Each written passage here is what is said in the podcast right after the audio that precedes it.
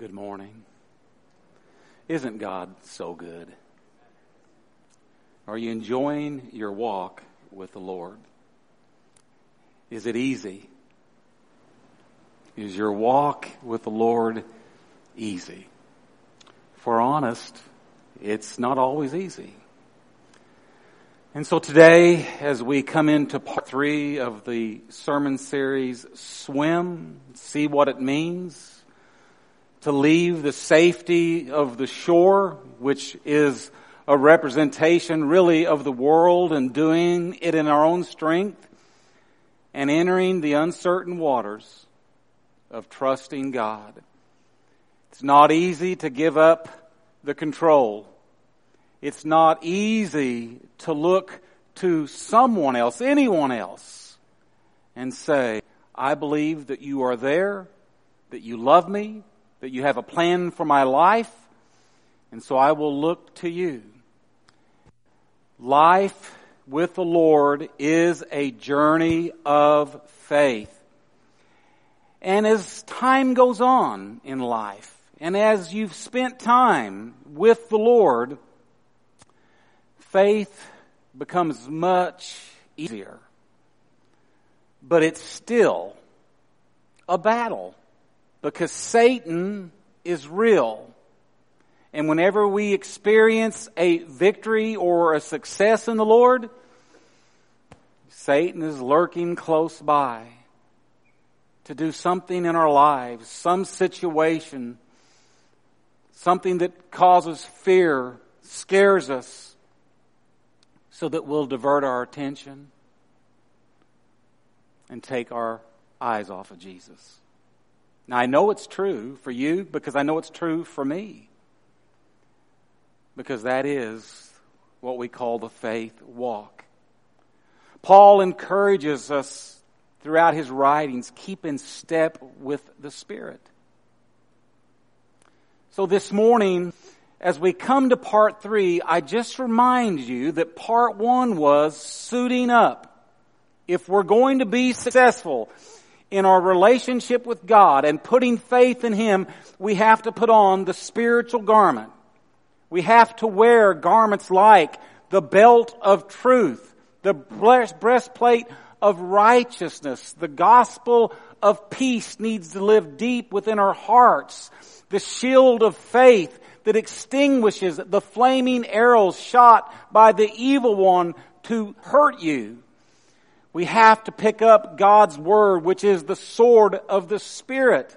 We have to wear with humble boldness the helmet of salvation. And we have to have the prayer garment. And without suiting up and wearing the garments that God has given us, there is not a one of us that can stand strong. Because stand to stand strong in God's mighty strength is to trust God, obey His word, and put on the full armor of God. And part two was really an extension of part one to say we have to get our feet wet. And that was a metaphor for saying that we've got to step out in faith. We've got to hear the voice of God calling and we've got to respond to that voice by opening the door and inviting Him in. And Jesus says, I will fellowship with you. So we suit up. We get our feet wet and like Peter, we step out of the boat and we begin to walk on water. But then Satan intervenes. We see the waves. We take our eyes like Peter off the Lord and we begin to sink. But thank God. Your Savior, your Messiah that has promised you that He will never leave you, reaches out, takes hold of Peter and lifts him up. How blessed we are to have a Savior like Jesus Christ who understands how weak we are, how frail we are, that even when we look away, He reaches out and takes hold. Amen? Well, today in part three, this title is Swimming in Murky Waters. And it's a metaphor, again, for trusting the Lord. Even when you can't see the way clearly. Trusting the Lord, even though you cannot see the way clearly. One of my favorite verses in all of Scripture is Job 13, verse 15. Job has lost everything and has loved the Lord in ways that most of us may never know. He's lost his kids. He's lost his empire. His wife has turned on him. And in his mind at this point, he believes his God has turned on him. And now he's lost his health and sick, probably dying. And in Job 13, 15, in all of that confusion, Job says, though you slay me, yet will I trust in you. Do we understand the incredible statement of faith that is? I don't understand what's going on, God. I think you're the one that's doing this to me. But even if you kill me, I'm going to go to my grave trusting you. That's where we want to be. That's the life we want to live in honor to our God. That's the way that we stand strong in His mighty strength. Even when things are unclear, we trust in Him. We had this verse to read for our call to worship. Now I want you to look at it with me. For now we see in a mirror dimly, but then face to face. This really is where this metaphor for swimming in murky waters comes from. Because no matter what, the fact is, when you wear your goggles and you jump in most lakes, all the goggle does is protect your eyes and allow you to see what you absolutely can't see. You can see what you can't see even more clearly than what you could without goggles. Green, brown, murky, mossy, weedy. What the apostle Paul does here in 1 Corinthians 13 as he talks about faith and love, he says, even if this was true, that you were able to prophesy and fathom great mysteries but didn't have love, you're nothing. If you can speak in the tongues of angels and men, but you do not have the Christian love, you are nothing.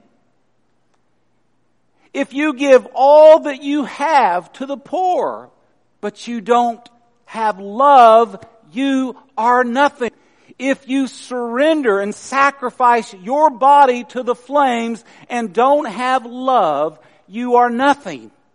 Which may give us an insight that it is possible to do things externally and yet not have the right interior inner motives. Paul's point is the love of God, the love of Christ, our Christian love in reference to Him and those around us, if we don't have that, we're nothing. Love is everything. We have hope in this world. We have hope, but when He comes, we won't have hope. We have faith in this world. But when He returns and we're with Him, it won't be the same kind of faith because we'll see Him face to face, says Paul. And love is what will remain. But he says in verse 12, and I know verse 2 up here, but this is verse 12. For now we see in a mirror dimly. This word dimly in your Bibles is where we get our word enigma. The word enigma means a puzzle, something that is mysterious, something that is unclear. And this word mirror is referring to a polished piece of metal and, and we can picture that in the first century, this polished piece of metal that people would look into to get a reflection of themselves, but they could only see in a puzzling, unclear way their reflection. And that's what Paul is comparing this life of faith to against when he returns and we're with him in the heavenly realms. So you see, a life of faith is a life not knowing everything. A life of faith in God means that as much as God loves you, He has designed this world to be a life where you coming to Him trust Him. You don't have to know everything that's going to happen. You don't have to know everything in this life that's going to work out the way that it will come to be. Although ultimately we know the promises of God and we look forward to those and that satisfies us but it's this life we live now. And I know for a fact that if we miss this, we'll struggle.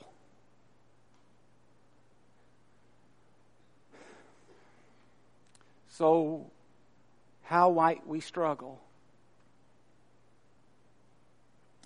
Well, if you miss the fact that you're not going to understand or be able to discern everything that God is doing clearly, you might question why certain things are happening to you. It's just a natural phenomenon of mankind. Why did the, I love the Lord? I'm giving myself to the Lord. I'm suiting up. I'm stepping into the waters of faith. And now look at what's going on. I don't understand it. And we say it in the tone and the attitude as if we are supposed to always understand it, and we're not.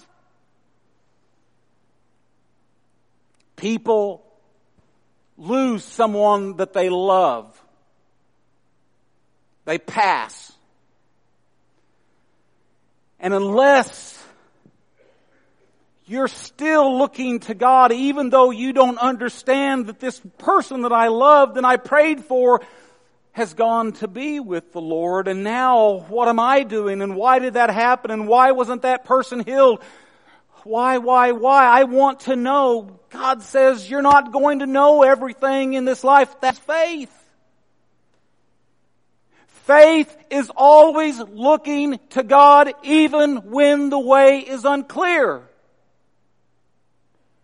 And that's what Paul means when he says, for now I see as in a mirror dimly. I only see part. There's puzzling things in life. There's unclear things in life, but I still am going to trust God.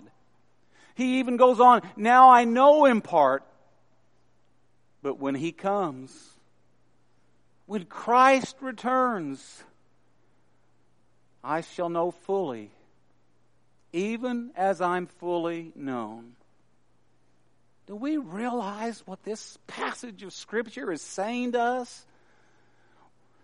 We know part of God. We have His Word. We can't truly comprehend how great and how vast He is. His ways are above our ways, but, but we know in part. And we, we love Him. We love His Son and we're filled with the Holy Spirit and, and we experience His presence in our lives, but, but here on earth, that relationship is still marred by sin. But when He comes in the clouds, and when we're caught up with Him, and when our bodies are changed, and when the dead are resurrected and given their new body, then we will know fully. We'll know fully what? Your God. God will make himself fully and completely known to us. Can you imagine knowing God in that capacity? But that's when he returns. We see in a mirror dimly. Why is my child sick? Why did I lose my job? Why did I get diagnosed with this cancer? What's God doing? Texted back and forth with John Barons, who was having a really a better week last week. He's off of the radiation treatments. I said, How are you feeling this morning, John? Had a bad night last night. It was a bad night. But I'm going to keep trusting God. I want to ask you a simple question. In your walk with God, are you truly understanding that your way is not always going to be clear? Yes or no? And if you understand that and answer yes, will you continue to look to Him always, even when the way continues to be unclear, until in own good time, He makes a certain situation or circumstance known. Because if you do, that is the faith that God is trying to birth into His people in greater ways. This is what Paul says in 2 Corinthians chapter 5 verse 7. For we live by faith, not by sight. Now we see in a mirror dimly.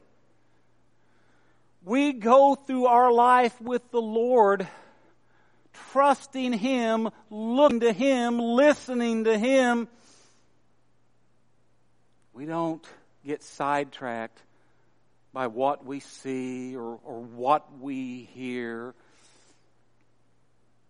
We just keep moving forward. You know, when you swim in murky water, once you get comfortable with it, you realize that every once in a while, you know, about every third stroke, when your head pops out of the water to take a breath, you're doing your best to look ahead at the goal, to where you're going. But there are times if you aren't really comfortable in that murky water because something's got to be out here. It's, it's funny the, the way people are about water they can't see things in. It's like, oh, something touched my leg, or, or Jaws is, it got to be in this lake. No, Jaws isn't in Green Lake. You're okay. Just, uh, you know, I, I just, something's got to be in the water. And something is. Your God. And I'm sort of doing a bait and switch on you, and I'm going to tell you what that is. Because the tagline for this whole series is leaving the safety of the shore, where we feel most safe, and entering the uncertain waters of trusting God. But I want to tell you the safest place that you can be is in the waters of faith with God. And the most unsafe place that anyone can be is standing on the shore in their own strength. Are you in the water, swimming through the murkiness, looking towards the goal, the end, your God, the shoreline, trusting Him? I pray that you are, we live our life, we go through life trusting the invisible God that we can see. Look at this next passage of Scripture. The Hebrew writer gives his definition of faith, and it's a good definition. It's not the exhaustive definition, but it's, it's a definition of faith, and it's good, and it's biblical. Now, faith is being confident in what we hope for. What do we hope for? What do you hope for? Well, your hopes better be based on the Word of God. We, we hope that God who promises in the Hebrew letter that He'll never leave us, that He'll never forsake us, is telling us the truth because that's His promise. What else do we hope for? We hope that Jesus is the Messiah, the Lamb of God, and that His promise that Jesus is the better way, that that's a promise from God, and, and we're believing that, and that God is going to resurrect or bring with him those who fall asleep in the Lord, who belong and are his children? Just promise after promise after promise throughout the book of Hebrews and throughout all of Scripture. And you and I, Christians, our faith is that we're confident in what we are hoping for because it's a promise for God and we have the assurance about things we do not see. I've not seen Jesus Christ. But I know He lives. I really do. I've not seen the Holy Spirit, but I know the Holy Spirit is in me. I know that He's coming back. And He's going to take His children home to Him. I know that Abraham was looking forward to a heavenly home whose architect and builder was God. Are those the things that you are hoping for? Are those the things that you're sure of? Do you have assurance in those things even though you don't see them? Do you know that your God loves you? Do you know that your God in your life of faith will discipline you? to get your attention. Just as parents discipline their children for their good, to get their attention to say, don't do this anymore. It's not safe. It's not good for you. It's not who we are. So God disciplines us to get our attention. And often, often, not always, but often, when things are going so badly in our lives, one thing after the other, God is trying to get your attention. It doesn't matter if you're just starting in faith or if you've walked in faith a long time, we all can get off course.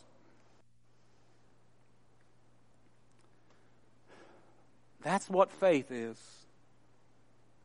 Being certain of what we hope for and sure of what we do not see. That's faith. Let's look at an example. By faith, Noah, when warned about things not yet seen, there it is again, in holy fear, built an ark to save his family. You know, there's elements of faith. And right here, one of the elements of faith that you have to look in your life and go, is this a part of my faith life? Is, is God spoke to me? Have, have I heard God's voice? We hear it through the Word of God. The Word of God is His truth. All Scripture is God breathed. And God speaks out of His Word to His people and convicts hearts and draws people near to Him so that they trust and obey His Word. Noah heard the voice of God because he was warned by God of things that haven't even happened yet. Murky waters for Noah, but yet in holy fear what we see is this, this inner conviction. We actually see an inner conviction, holy fear, and an outer conviction built an ark.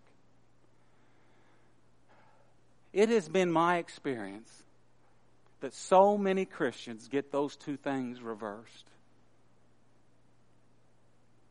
That we, we, we do things and there's not an inner conviction. Do you know what you get when you go through the motions in your own strength without an inner conviction from God? You get a whitewashed tomb. You get something that looks good on the outside, but it's dead on the inside. And this element of faith, of, of enter inner conviction and outward conviction. It's got to come in the right order. You do. Noah did because God's voice, he heard it. And he heard it within him. And out of that, he built this ark, but he did it with a holy fear and reverence.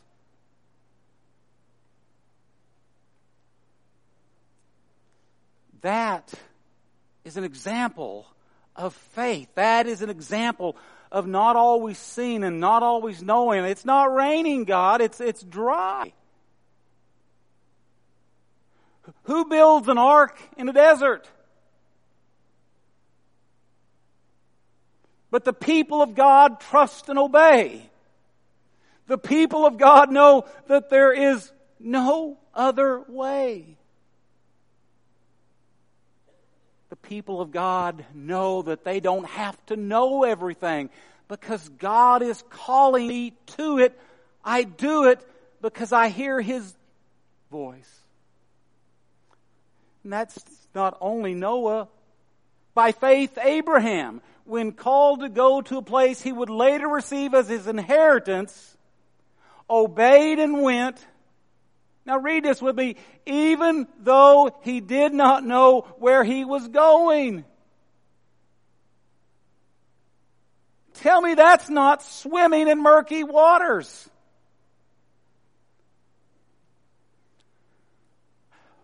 One of the blessings that God has given to me in these triathlons really is swimming. Not that I'm the fastest swimmer. But I love water. I've got a respect for water, but it does not scare me. I am on this site. It's called the Pathetic Triathletes. It makes up of about 50,000 people. And it is hysterical to listen to people talk about having panic attacks in water grabbing onto the buoys, grabbing onto the Sea-Doos, yelling, raising their hands for the lifeguard. They just, they panic. They just get into the water and they panic. Well, number one, I know that that's the worst thing you can do. Do you know that most people who drown do it silently? Bet you didn't know that. We, we have this picture of people drowning, that they're flailing their arms and they're screaming for help. Help me, help me, help me. That's not the way it is. People hyperventilate because they have the panic attack. And in the hyperventilation, they pass out and go under and drown. So you have to keep your head.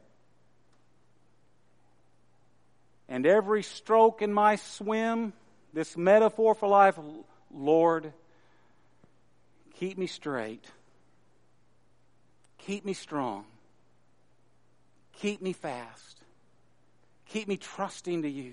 Keep me looking to you. Help me, Lord. Give me the endurance.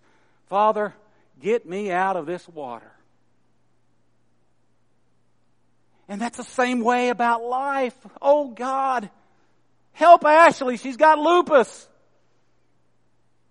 Help Jabus, Lord. He's by himself in Florida. Eli fell. Not only did he break his leg a year ago, now he's fallen and broken his arm. Oh Lord, Ashley about cut her finger off trimming the hedges with a hedge trimmer. Lord, you know she shouldn't have a power tool in her hand. You gotta be kidding, Lord. Jonathan, my son-in-law, Ashley's husband, he broke his back. I don't understand it. But I don't have to understand it. And whatever the things are in your life, you don't have to understand them, but what you have to do is keep moving forward. Keep trusting even when you can't see because there is a God that is with you in the water, in the life of faith that is drawing you to Himself. He is by you, leading you to the promised land. So stand and stand strong in His mighty strength, not your own power.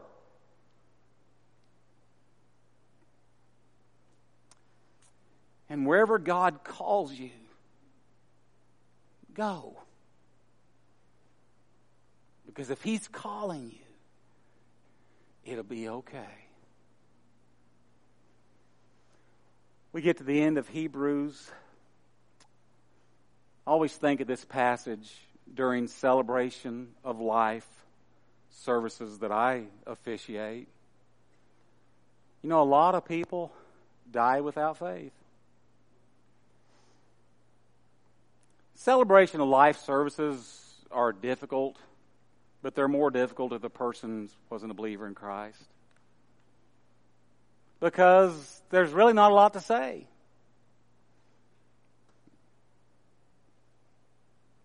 Hope you enjoyed life while you were here on earth. Hope you did everything that you wanted to do, but life's over now, and now you have to stand before the God that you didn't love and respond to. But those those who die in faith, they were still living when they died, still living with faith. They did not receive the things promised. Can you live faithfully to God and wait all your life, even pass from this life, before you receive the fulfillment of all of His promises to you that are to come after this life? Can you fix your eyes on Jesus? Can you look towards Him? Can you move in the right direction? Can you accept that you're not going to know it all? Can you say with Job, God, even if you slay me, I'm going to trust you? They only saw them and welcomed them from a distance. And that was enough. Here's my definition of faith. It's not an exhaustive definition, but it's one that I take with me because I it works for me. Always looking to God, even when the way is unclear. Always looking to God. If I lose my wife, or I lose a grandson, or I lose a child, or whatever comes my way, Lord, let me stand faithful in your mighty strength. And God, give me the will and the desire to pick up that shield of faith that when Satan would use those events to destroy my faith, that your shield of faith will extinguish those arrows and I'll continue to honor, praise, and glorify you. That is swimming in murky waters. And I say, swim with all of your heart as you live your life trusting the Lord. Heavenly Father, we just come to you. We thank you for your word of truth. We thank you for calling to us. We thank you that we have received you. We thank you, Lord, that we have fellowship with you. And God, be with us, especially those, Lord, that are just beginning this faith journey that, that don't quite uh, have a handle on how to just give it to you, to, to trust you, even though they have so many questions and they're hurting. We pray, Father, that they will suit up with your spiritual garments and that you will cause them to stand strong. We thank you for the faith that you've birthed into us. And it is in Jesus' name that we pray. Amen. Let us all stand together. And as Matt closes us in a wonderful old classic song, we have prayer teams that are around the building at the back.